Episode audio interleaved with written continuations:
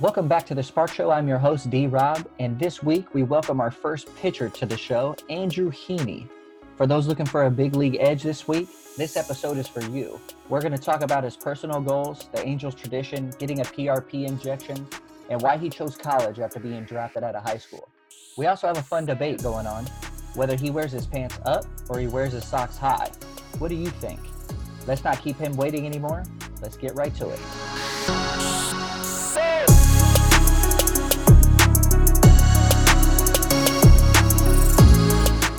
Heandog, man, welcome to the Sparkk. I'm so fired up to have you. Uh, I'm Daniel Robertson. This Andrew Heaney, big league pitcher for the Los Angeles Angels. Feels so weird saying Los Angeles, but welcome to the show, man. I'm so pumped you're here. Thanks for having me on, D Rob.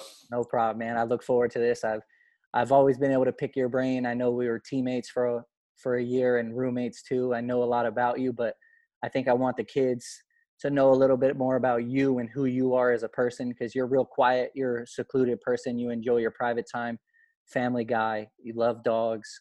But I want people to know a little bit of your struggle and your successes and how you were able to overcome those things mentally, emotionally, whatever. We're just going to run with it. Let's do it.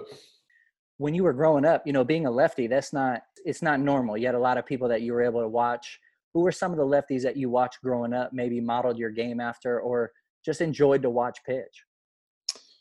Um, for me, like when I was a kid, I was always an Indians fan. Um, even though I grew up in Oklahoma, went to mostly Rangers games.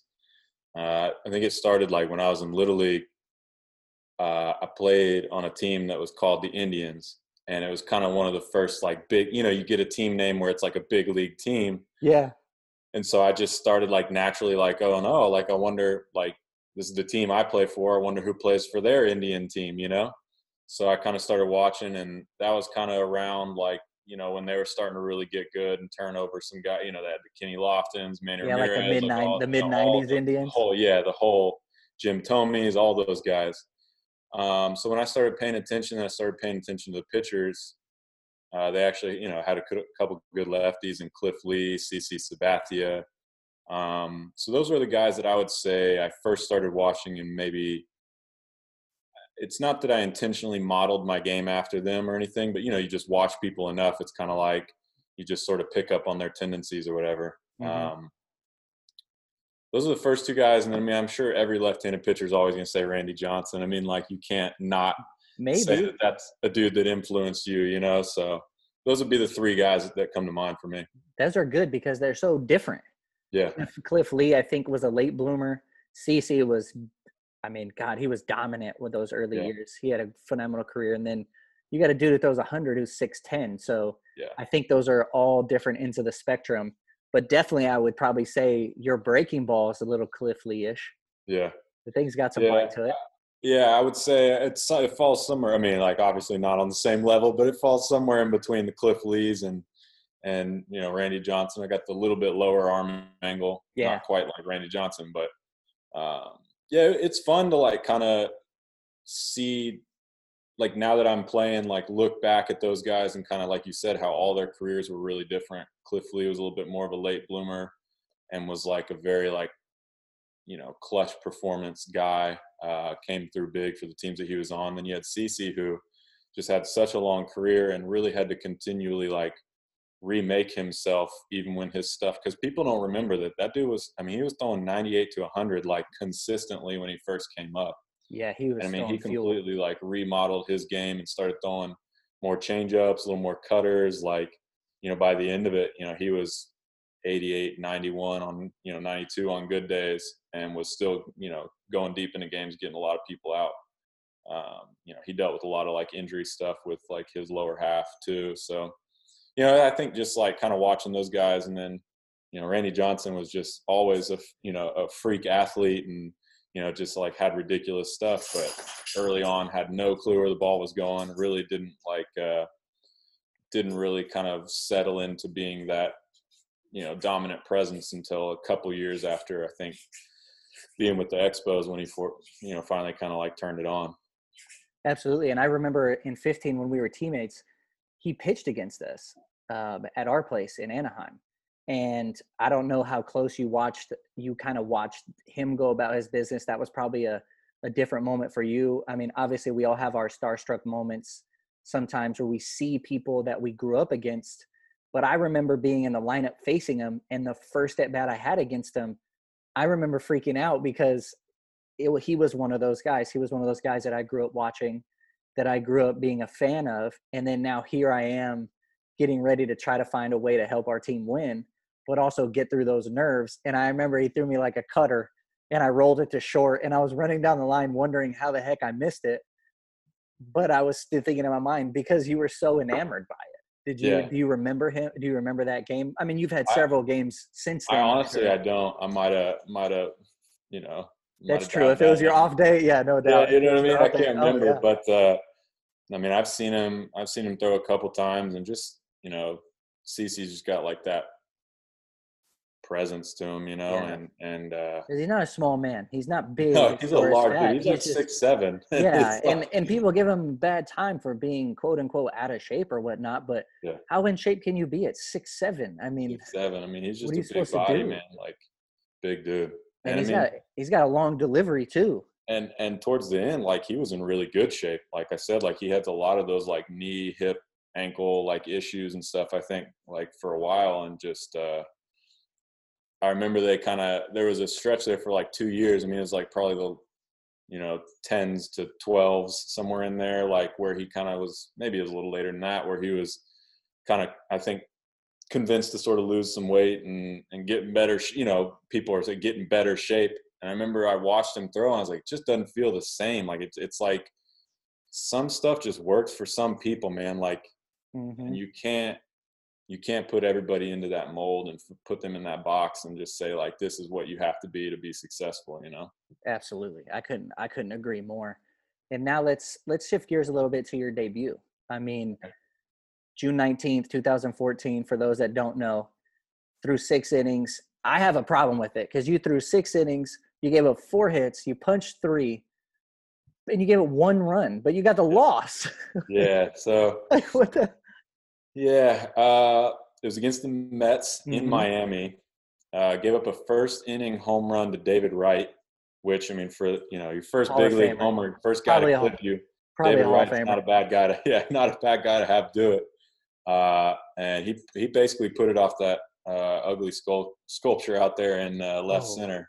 Yeah, that million dollar sculpture. yeah, and uh, well, it's ugly for me because anytime it went off, it meant somebody hit a homer off me. But uh, it was it was just ugly being out there. No offense, Miami. yeah. Um, but uh, you know, like after that, I kind of settled in, and like you said, went went five scoreless after that. Um, it, it's funny, like a lot of people talk about like you know the nerves and stuff of your big league debut, and I remember not being nervous, like having like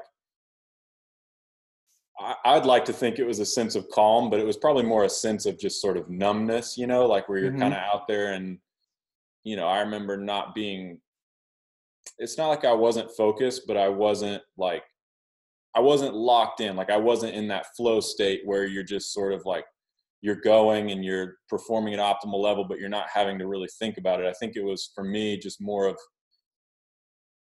trying to remain calm and trying to you know you can't force yourself into that into that flow like it has Absolutely. to come um but i i don't remember being nervous like it was it was weird i mean it felt like a road game because we were playing the mets and you know like all the new york fans down there in miami like they were showing up to support support the mets more than they were the marlins but um it, i mean it was a good time and and uh you know do you remember? I got, hit, you got the hit, so I had to face Zack Wheeler, and that was when he was like just really throwing hard.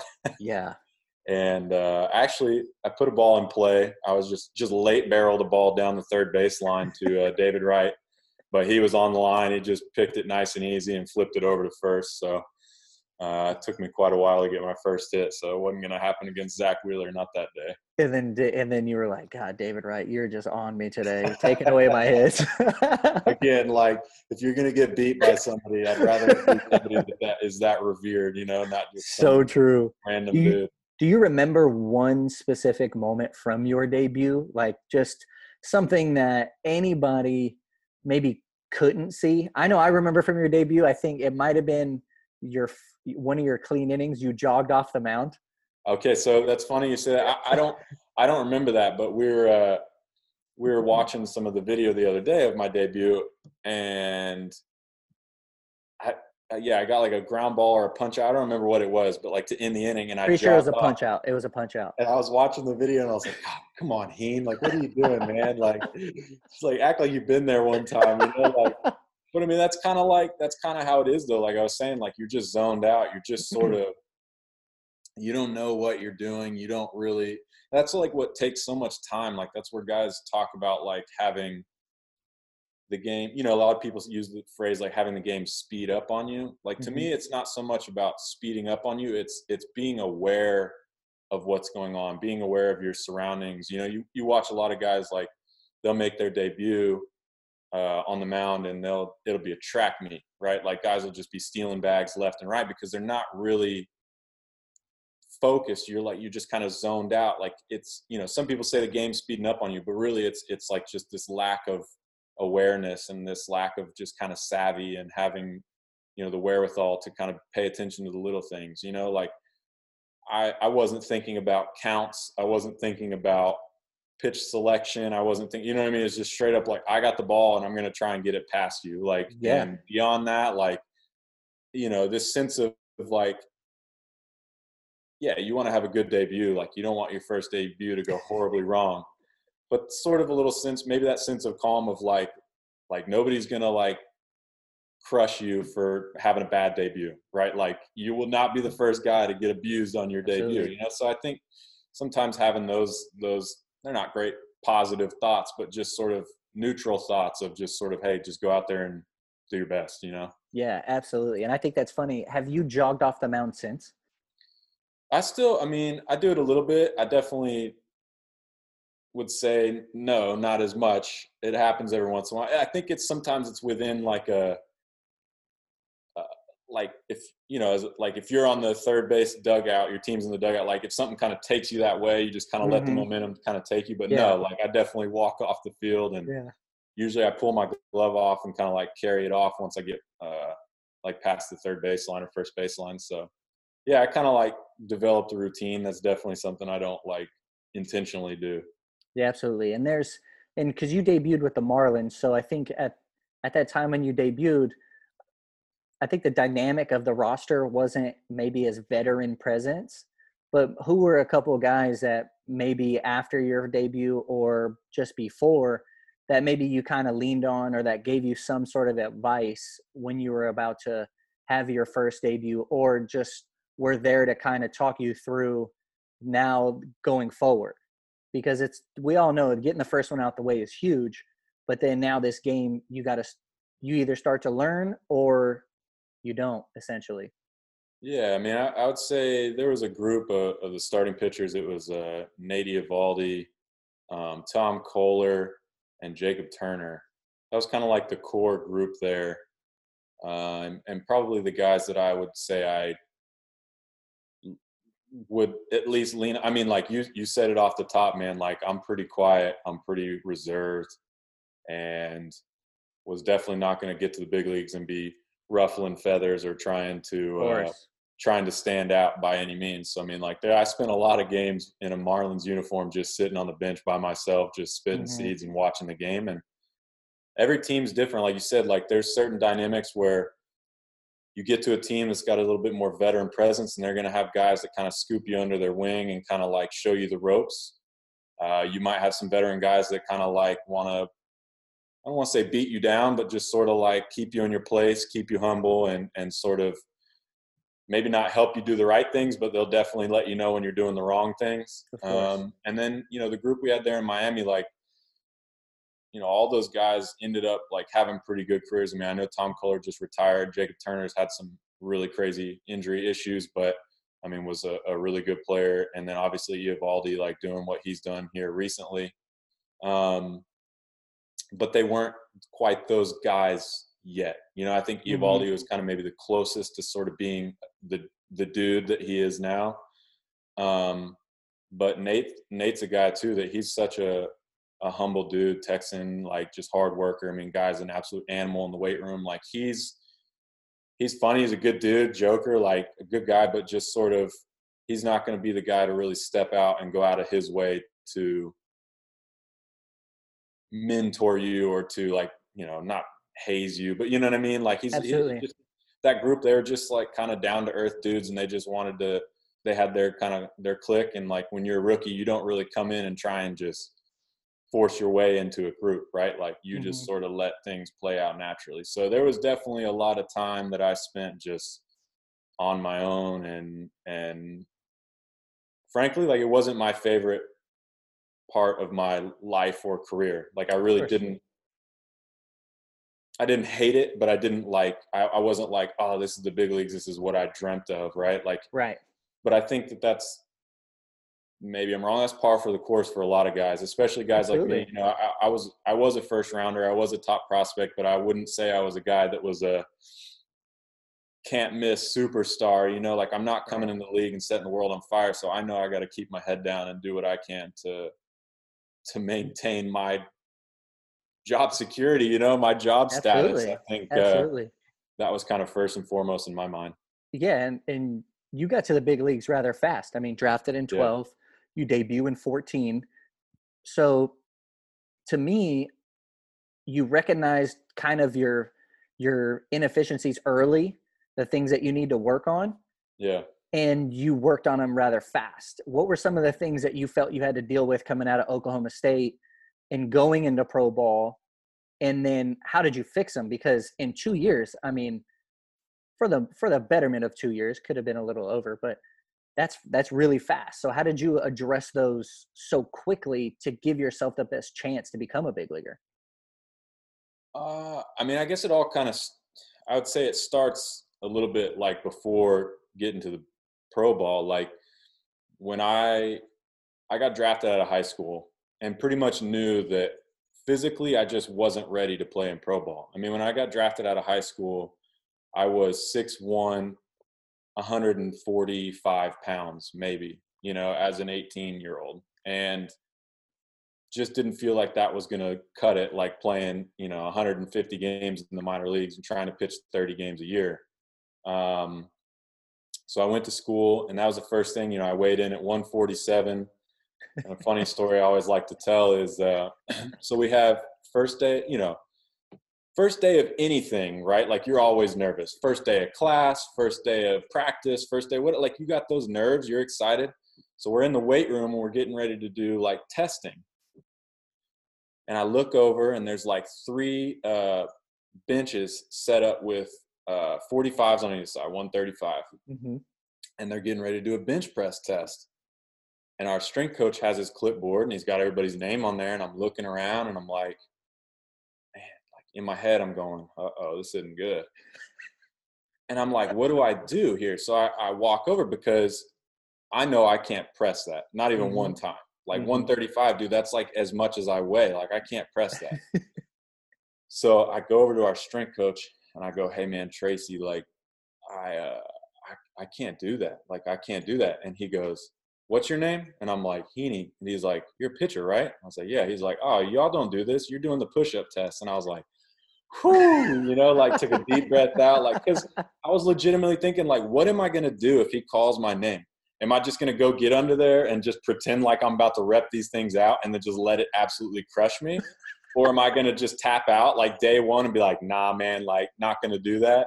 You know, what was like, what's, what's you my strategy? You could have done like, you know what? When I was playing catch today, I had yeah, a pinch in my shoulder. Give it the pinch in the shoulder. Can't can't do this today. So I was just like, I knew from that day forward, like all right, like I got a lot to do physically to get myself in shape, not only to hold up against, frankly, pretty much everybody I'm playing against is going to be bigger, stronger, and more developed than me. And I've kind of adopted that mentality all the way through. I mean, even when I got drafted as a junior out of college, right? I'm 21 years old. The night that I get drafted, I'm 21 years old.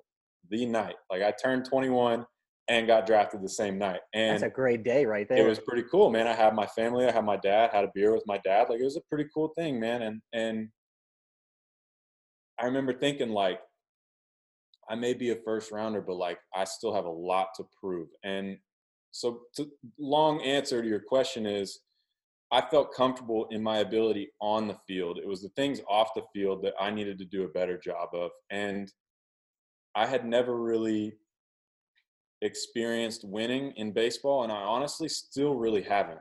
Um, right. We were so close in 15, man. That's yeah, at me. Yeah, I mean, I just have never like, and I I can't say I've even been a part. You know, most guys are coming from these college programs where they were there for three or four years and they went to the College World Series two times, and they, you know what I mean, like the North yeah. Carolinas, the Texases, the, you know, all these places. Like I I made one. We were we made one regional my sophomore year, which was my worst year. Like I was terrible. I was on midweek games like in relief, like getting beat up against Wichita State. And we go to Vanderbilt proceed to get our asses kicked by Troy, Troy, uh, and then we and then we played. Um, oh my goodness, I can't even remember the name of the school.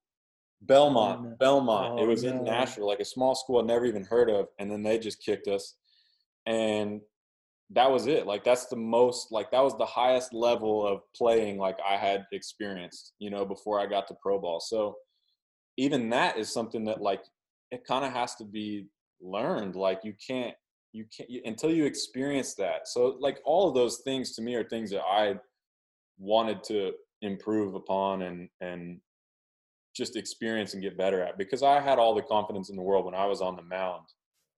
I knew how to hold runners i knew how to field my position. You know i, I could spin a breaking ball like i had a decent enough fastball i could develop a changeup you know like those things to me weren't ever really the challenge. You know, uh, it was the other the other things that that gave me the hardest time. I mean, and then you go to the Angels, a program that or an organization that wants to win. I touched on it a moment ago. I mean, we lose on the last we lose on the last damn day yeah. to the Rangers. Yep. Who in who could you say now that with you being the Angels? I know you were there with Weave. Uh, we had Weave. We had Huston we had some pretty prominent guys. Was there anybody with the Angels now that when you got there, a change of scenery that had more vets? Was it someone there? Because I'm with, I was with you obviously almost every day.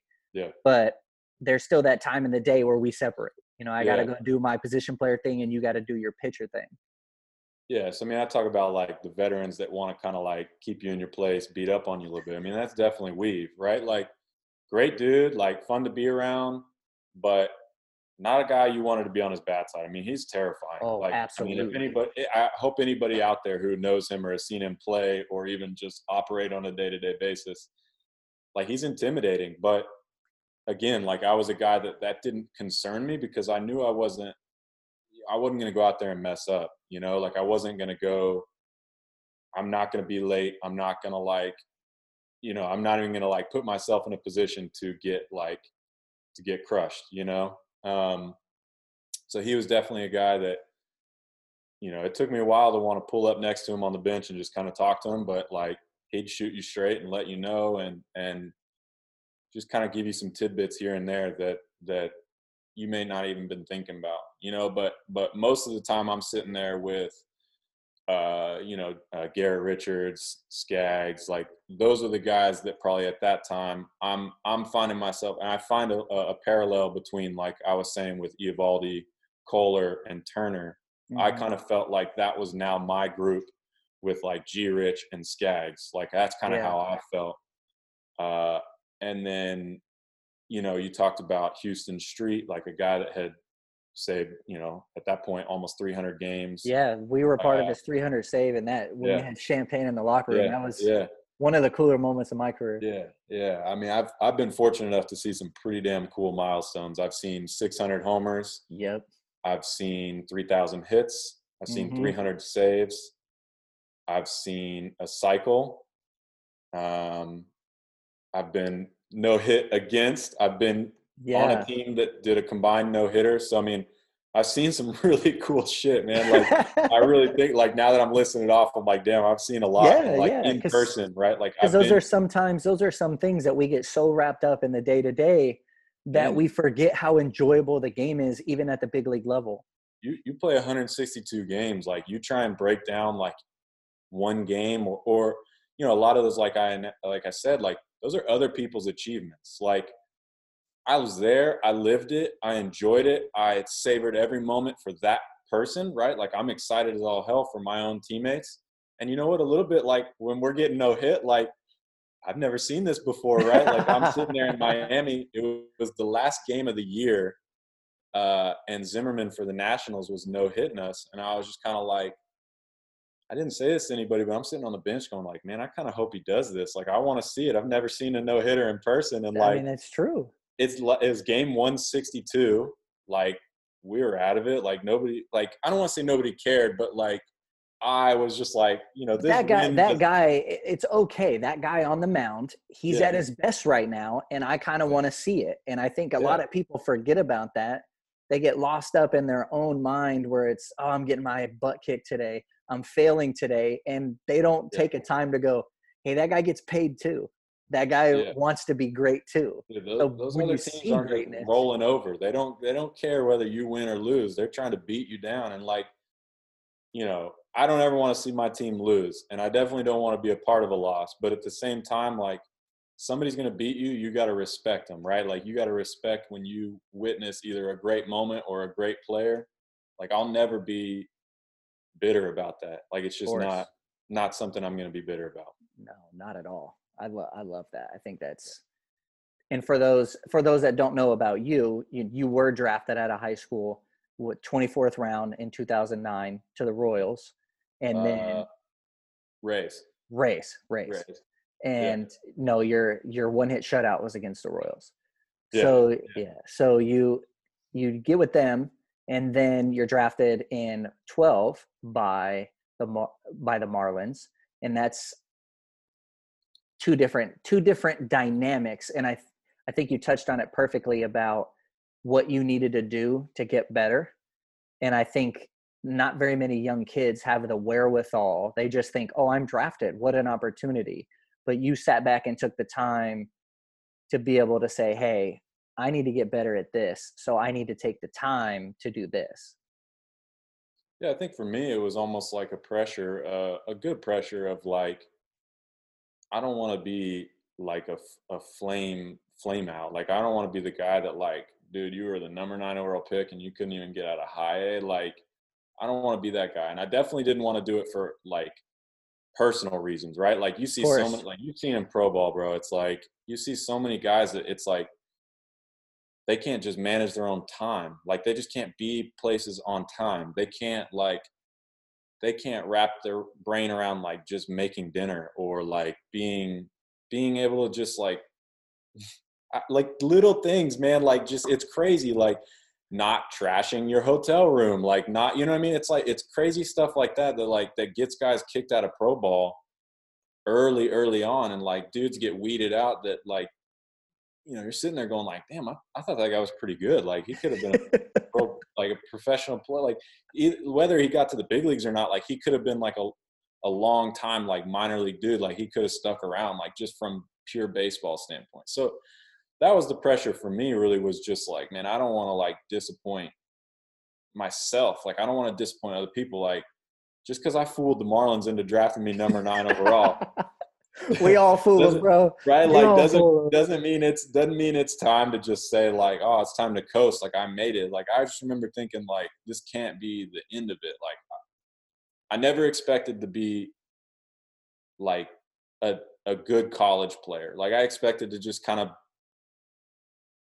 get, you know hang around get some games in like maybe maybe spend a little bit of time in the classroom and like kind of move on with life and then like i get drafted again and i'm just kind of thinking like all right like well if, if i'm if i'm doing this like obviously i'm gonna make it like my whole life like not just my career and like you know, that sounds like extreme, but it's like, look, there's a small window, a small opportunity here to like really dedicate yourself to something and and just prove to yourself like what you're capable of right? Like it, it just it, it's something that like i'm immensely proud of like if my career if i if it ended today like i'm immensely proud of what i've done but like i want to be able to tell people like i got 10 years in the big leagues and people be like no way like not play 10 you know what i mean like i want to yeah. like i want to shock people just I want to Im- impress. Like I know that sounds weird, like not impress people, but just like I want to like overachieve what people would ever expect like some 6'1 140 pound lefty from oklahoma to do like to mm-hmm. me like that's where i find my greatest like pride like and that we're talking about individually like obviously like there's team accolades and things that we talked about that like i would love to i've never played in the playoffs like i'd love to to do that first and foremost. I would love to get to a world series. I'd love to win a world series. I would love to be a part of a team you know like i want to be not just along for the ride you know mm-hmm. like i don't want to be a guy that's just like well i get a ring but really i didn't contribute you know i don't right. want to be nobody wants that. Like you don't want to feel like you know like you were just benefiting off of others. Like i want to be a part of that. So i think there's still like you know and, and as athletes like that's what you that's what you do like you just look for the next thing the next goal the next uh, motivating factor to get you out there and outside of your outside of what you're supposed to do right like absolutely you know what I'm saying? That's, like that's what the greats are is like they just they just exceed all expectations. And that's what and that's what it is, right? They when we get drafted, we get player comps. And I think they're a little naive in a sense because sometimes as a player you hear that and it's either motivating or dang, that's where you value me at sort of thing. You get both ends of the spectrum. But I think what drives you and your motivation when people think of you, especially being from Oklahoma, a small town, you're gonna there there's some kid that's gonna that's right now that's grinding going well Heaney did it and yeah. everybody told me that he was too small or that he didn't throw hard enough or fill in the blank because everybody's got an opinion and everybody thinks their opinion matters right. including mine doing the show right but everybody thinks that and then all of a sudden what does the next kid think? Where's yeah. the next kid's motivation come from? Yeah. And I think you're inspiring other kids from your own hometown, and especially the kids that you meet being an angel. Those kids that get to sit behind the turtle, and when yeah. you pop out to shag, you get to talk to some of those kids, and they have dreams. But that's where I think conversations like this and you opening up about what you're trying to do we're simple beings man yeah we played in the big leagues but we're simple we have simple yeah. desires and we want to do it the right way and it's not unachievable. That's what yeah. everybody thinks. They think yeah. being a big leaguer or you fooling someone for 10 years. Yeah. I think it's this crazy idea. Yeah. Who's your big league comp? Um uh he was he was a Angels guy. Um oh no, uh, Reggie Willits. Okay. Yeah, yeah. Reggie Willits. And I thought, dang, Reggie Willits. You know, when he watches this, no offense to Reggie Willits. I grew up watching him play. Yeah. But I thought, dang, I, I think I think I'm a little bit better than that. Yeah. But it is what it is. You can't control your player comp. Do you know yours? Uh, Derek Holland. The Dutch oven, Derek Holland. He was on the. Yeah, I played with him with the Rangers, but I'm thinking like yeah, real long and kind of side long. sweepy. Yeah, the deliveries. He was a little bit. He was a little bit like more sweepier than I was, but I think that was just probably the best, the best comp there was out there. Yeah, that makes sense. Yeah, well, we were t- he's a funny kid, man. He's a yeah. he's a good dude. Yeah. Very very simple like yourself. Loves to just be at home, yeah. playing playing video games on his projector. He's very to himself. He's very simple too. I went over to his house one day, and he invited me over, and we were just playing some video games. We were watching something. I don't remember what it was. But I pulled up to a beautiful house. You know, this it had like five bedrooms, but there wasn't much furniture in it, and it, there wasn't much in it. You know what I mean? It was he had two one CTS that was loud as hell. The engine was so loud. But he had two beautiful cars parked outside too. And I walk into the house thinking, where's everything at? but that's just what he was, man. He was just yeah. a simple guy. Hey, I only spend my time in one room. Why furnish the rest of them? That's a good point. I wasn't gonna knock him. I wasn't gonna knock him. That's so funny. Um, and when you talk about the flow state, let's talk about a little bit about flow because I remember there was a game where you got a bloody nose. It was against yeah. the Rangers, and uh, no, it was against the Cubs. Uh, Cubs, yeah, yeah, Cubs. Cubs. It was against Cubs. the Cubs, and it was like the second inning or something after the first pitch, and I felt like you didn't even you didn't even see, you didn't even notice it. You were just kind of Yeah. like, what the heck? And then when you looked over and you started calling them out, I bet they were freaked out because it was right after a pitch. So that's one hell of an interesting game because so that would have been 2016. Yeah, it was a It was the after I second left. game of the year. We were playing uh, just a two game series against the Cubs to open up the season, and I had game two. So uh, I believe G. Rich started game one. I think that was the year that he was the opening day. I, I- maybe Weave had hurt himself. I can't remember, but I was pitching game two. And it was yeah, it was like the second inning, and exactly like what you said. Like I was getting ready to like come set, and I looked down. There's like we were home wearing home whites, and there was just like Mhm. blood like splattered like all on my shoulder and like all kind of down my chest. And I kind of go like this. I'm like, oh man. So I'm like, well, I like I've always had a problem like with nosebleeds. I don't know Mhm. why. I've had my no- nostrils cauterized like multiple times. It burns like hell, and then nothing happens. I still get bloody noses. So like we had just gotten, you know, first games of the year, we had just gotten done with spring training in Arizona. So I'm sure my nose is all dry, whatever. Yeah. So I, I, I like kind of call the trainers out there, and Sosh comes jogging out with Nevi. Uh, Adam Nevala is our Mhm. trainer. Yeah. And uh, uh, he comes out and he's like, "Hey, what's going on?" And I'm like, "Well, first of all, like, dude, there's blood all over my jersey and my face. Like, surely you should be able to know what's going on." but then I told him, I said, I was trying to say like, "Oh, there's blood." Like when I blew out, there's blood all. And so just goes like, "You blew out?" Like, you know, he thought I like, you know, like the like you blow out. Like that's the term you use. Oh, so I was like, no, no, no, no. So I had to go down, literally like go into the dugout. The umpire had to follow me down in there, like Mhm. watch me like clean it all up, put the freaking, you know, whatever. It's not a tampon, but whatever in your right, nose. right. I had it like sticking out. Well, then I go back out to pitch and give up a couple runs. No big deal. I gave up a homer to Rizzo. So we're, we're like cruising along. And then, like, about the, I don't even remember like very vividly, specifically, like what inning it was, but that's the end. It ended up, that's the game that I tore my ligament.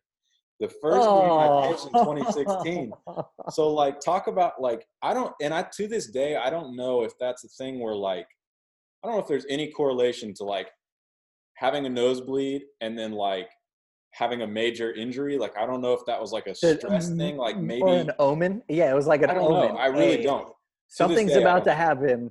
I'm gonna make the nose bleed. You should probably shut it down. This is just a Yeah. warning.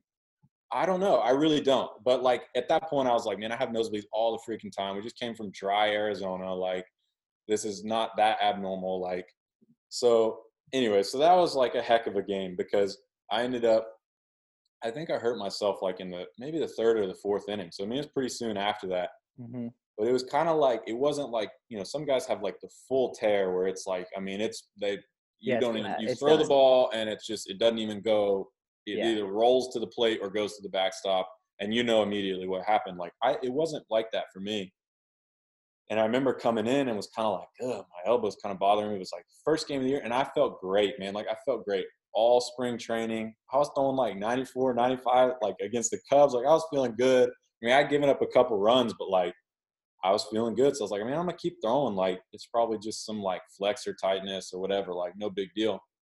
And I remember Nagy, Charles Nagy, our pitching coach, came up to me and was like, Hey, you all right? Like your velo went down a little bit. You good? And I'm like, Yeah, yeah. Like I think I'm just getting tired or something. Like you know, like first game of the year, you're only stretched out to like six innings. So he's like, Yeah. All right, well, just let me know. Like let me know if you're all right. I'm like, All right. But I kept going. I- Like I was punching people out with like 88 mile an hour fastballs. Like I remember just being like, I'm gonna get I'm gonna get out like I'm gonna get guys out and they're gonna pull me whenever it's time. Like we'll figure it out. And then it wasn't until you know when you hurt yourself, like you kind of got that adrenaline going, whatever. It's not till the next day that you're like, yeah, I probably should have listened to my body a little bit because it just it wasn't good, man. Like it was like oh, not feeling great, and then that whole I mean that whole injury, you know, just yeah. I mean, that's a whole year. You know, you yeah, gotta, I mean, dude, it, it ended up so like it ended up being a crazy thing because like I went and got like multiple different opinions because it wasn't like I said, it wasn't like a full thickness tear. Like there was all kinds of stuff going on. So I tried doing the PRP, the stem cell, and rehabbing Mhm. it because they kind of told me like I asked them like, what are the chances this works? And they say 50-50. It either will or it won't. And I'm like, all right, well, it happened so early in the year that I'm like, well, if I try this stem cell and it works, even if worst case scenario, like I miss the rest of this season, like I can have a full off season, let this thing heal, and then come into 2017 and be ready to go, and like nothing happened. Mm-hmm. Whereas if you opt for Tommy John, like even in the first week of the season, like you're talking about, you know, nowadays it's like 14 months is is the recommended recovery time. So you're talking about I'm not even going to be ready until the 2017 All Star break. So it's yeah. kind of like I was just thinking about, all right, 2016 is gone. Like it's just not happening. But maybe I can get back for 2017. Whereas if I do Tommy John now, like all I'm going to get is half of 17. So for me, it was like the difference in all of 17 or half of 17. So I just went for it. and uh, talk about your fun process where they, they, oh man, they drill into your back and take out your bone marrow and that was interesting. All for it not to work. You know, I was gonna say that's back, a whole yeah, that's a whole another conversation. And if I could go back, I would do it differently. But you know, it's like again, like you're a competitor, you're just trying to get out on the field and you're trying to like sometimes with those things like injuries, like you're in just it's not even that like you're a competitor and you just want to play, right? Like you just want to be out there. And even if you're not at 100%, like you just want to be out there. But it's also like that like denial of like you know, people had told me like, oh man, like, you know, in all my draft stuff, like, hey, smooth, easy arm action, like nice, like loose and whippy body, like flexible, like all those things. Like you hear that your whole life and you like you you feel good and you're throwing like I was throwing the ball the best I ever had. So I was like, like I'm not really like I didn't really tear my ligament. Like I'm not really hurt. Like this is just like a little thing. Like this is something I'll just like rehab from. You know, like you can't. It's a denial. Like you can't just allow yourself to to be that guy. Like I never thought I was that guy. I never thought I'd be the mm-hmm. guy that had Tommy John. You know, like yeah. that's part of it too. Is just getting over that mental hurdle of like allowing yourself to come to grips with it. Mm-hmm. And then you so you you go through that process, and then I think it's been it's been pretty smooth. I mean, you've had some great moments. You punch out 14 against the Rangers. You got your one hit shutout against the Royals. With all of that process and the success that you've been able to have, and it's obviously it's been fun to watch for me knowing you. But that experience you talked about of gaining the things to understand how to be a big league pitcher, do you feel like you've kind of arrived a little bit, or do you feel like all those nerves are pretty gone and now you're just playing baseball? No, man. I mean, before every game, like I feel like I'm about to puke. Like it's it doesn't change, bro. Like it doesn't change. Like I love it. Like you put enough it. pressure on yourself to compete and to like I expect a lot out of myself, and I know other people do too. And so like that's good pressure. Like you want that. Like the day that I just roll into a game and don't give a shit, and I'm just like I don't even care what happens here. Like I'll just collect my check and go home. Like that's the day that I'm gonna hang them up because like I I don't know how anybody could operate that way like without like that drive and that motivation. So yeah, I would never say that I feel like I've arrived. Like I, I like you have to have that chip on your shoulder. You have to think like, man, there's always people like you know, I got named opening day starter this year. That's something I'm immensely proud of. But with that came like the understanding of like, I'm not going to sit here and say, oh, I'm the ace of the staff. Like, hell no, I'm not going to say that. We got like a ton of good dudes. Like Julio Teheran's been been with the the Braves and has had like seven straight seasons of like a sub four ERA and 30 games started. Like that dude's a stud. Like like Bundy has done the same thing, taking the ball every single day and like thrown through a lot of stuff. Like I'm not gonna sit here and say like, oh, like I'm I stand above those guys or I, I'm leading this staff. Like that would just be so ridiculous to say mm-hmm. that. So for me, it's like, while it's an honor to like be an opening day starter and maybe say like, I would love to say that's the beginning of maybe like an upward trajectory, right? Like, mm-hmm. first of all, that game never happened. So I guess I can't call myself an opening day starter. but, you know, like you talk about, you talk about like arriving like I got other things I want to do. Like personally, I want to make that opening day start. I want to pitch on an all-star team. I want to pitch in the playoffs. I want to win games in the playoffs. Like I want to do like there's so many things that like I, I don't feel like I've even gotten close to the tip of the iceberg. So like there's definitely no way I would say like oh I've arrived or I've I've like no like it's always it's like dude you're always climbing always. Absolutely. I love that. I love that. so for the kids out there listening to this and they get a chance to to feel your presence and what you've been able to talk about in the last half hour that kid that is trying to find his own way throughout his own younger career how does that kid get to the big leagues uh, you know when i like a lot of times like especially like younger kids that i talk to like if we go to schools or if we're doing clinics or whatever like there's choices and there's moments in your life where you're going to be able to make a good decision or a bad decision, a right decision or a wrong decision. And like every wrong decision you make puts you farther and farther away from the path you need to be on, right? Like and the, at some point when you're when you get too far away from your path, man, you're lost. And like this is your own journey. There's nobody out there to rescue you there's nobody out there to to to tell you how to, to you know like you got mentors you got people that can help steer you but you're the one like you're the one making those decisions. So like i just think like there's a lot of sacrifices that you have to make and things that you got to be willing to do or not do to even give yourself that opportunity you know like i can only speak from my personal experience like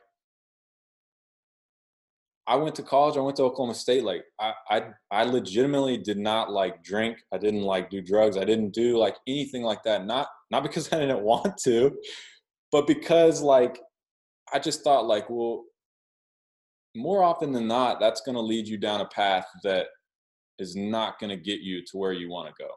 Right. Like there's plenty of time in my life, like post baseball, I can go do all whatever I want to do. Right. Like, so even like decisions like that, I mean, and, and there's all kinds of temptations and things that you want to do out in the world and i'm not saying that every time you make a bad decision that it's going to come back and bite you but when you start getting comfortable making bad decisions or easy choice you know easy decisions easy choices like it makes it that much easier to just say oh you know you you drive drunk one time and you make it home like well i'll just do it again i'll do it again i'll do it again but it's the yeah. one time that you do it and you end up killing yourself or killing somebody else that it's that it's like well it wasn't that one decision that led to that it was the 10 times before that that you got away with it that you felt like you know what i mean like that's just one example but yeah but it's all relative you can you can you can scan those examples yeah. over so many yeah. things yeah, staying up till two o'clock in the morning that's a big example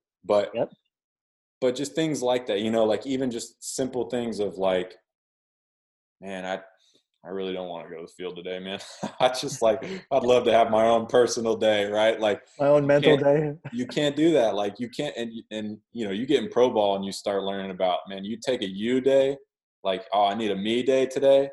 Like your teammates are not going to like you. Your training staff is not going to like you. Your coaching staff is not going to have glowing things to say about this dude that's just taking personal days you know like just little things like that man like that just limits your opportunity. That limits the number of people that want to stick their neck out for you. It limits the amount of time that you're spending getting better. Um you know i'm sure like we could share stories all the time about you know you got that guy in aaa that wants a me day. He uh you know pulls his hammy and he's just chilling for a few days and he's the fourth outfielder and you know, or the fifth outfielder in AAA, and the fourth outfielder in big leagues goes and gets hurt, or the starting outfielder, and you need that replacement. Like, well, you can't just say your hammy feels good now. Like, nope, you can't just say, sure like, can. you know what I mean? Like, we've had those experiences. We've all seen those dudes that have done that, and sometimes it still works out for them, which you know, like, is pretty terrible. But those are the decisions that man like that could have been your opportunity to go up there and like make a name for yourself or take somebody's job or at least just prove that you're you know hey, I deserve to be up here. I can play here. You're always playing for 29 other teams. Like that's what everybody always says. So, I mean, for me, like that's that's how I think of it. Is it's just just you, you know like day to day, like you got to make those decisions to not even just always to get better, but just to give yourself the opportunity to be seen or to be appreciated or whatever it may be. Absolutely. It's and those and it's not always the the decision that stares you in the face that is the right one or the wrong one. Sometimes there's it takes weeks or years to realize, oops, that decision I made probably not the right one. or man, sometimes the decisions you don't make, or the places you don't go, or the people you don't hang out with, or the things you don't do. Like all those things, you know, just over time, like all those things add up and either get you whatever you believe in, karma, or just opportunity, or whatever it may be. Man, mm-hmm. like that, that that stuff's real. It really is. So now let's go. I'm going to ask you one. I'm going to give you one word. So this is the the baseballism portion of our of our section. I'm just going to give you one word or a, like a short phrase, and you just give me the first thing that comes to your mind. It can be a story, it can be an elaboration, whatever. I'll just give you. I got five words. First one, 300 wins. uh, I, for me that ain't happening, but mm. for uh, for a lot of people that that might be. Whew, those days might be numbered. Uh, That's what I mean. Will they ever happen again? Yeah, I mean, I'm trying to think. Like, I'm I'm not a huge statistics guy, but I would say, I mean, who do we even have that's I mean, there can't be anybody that's knocking on the door, right? No. The Verlanders, the Greinkes, the none of those guys are getting close, are they? Yeah, they might have just over 200, if not just slightly underneath. Yeah. And I mean, then you start talking about like who are the young studs now? Like, uh, dude, I don't. Not the way that not the way the game's going. Yeah. What about strike one? I mean, that's the most important pitch. You know, like if you ask any any uh, any pitcher, like that's what they talk about is it's strike one's the most important pitch. What about sunscreen? Rosin. you a fan? You not a fan? Yeah, I know Trevor Bauer is not a fan. I, I guess I can't out myself too much, but for the longest time, I never used anything. Man, just a little bit of sweat, maybe whatever leftover hair gel I may have in my hair just from getting to the field that day. But and the balls are chalky, man. They're slippery. So I'm not saying I'm a flamethrower, but I'm definitely not trying to let one slip up and in on a guy. So yeah, I mean, as a position player, as a position player, I want it.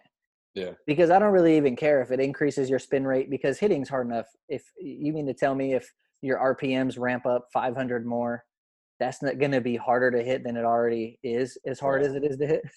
So for me, I'd rather you know where your ball's going and me having to lock it in than me sitting in there going, all right, let's have an A whoa. Yeah. And it's a hot day, especially in Anaheim. You get in the middle of July. Yeah. It ain't it ain't cold. Sweaty. Yeah.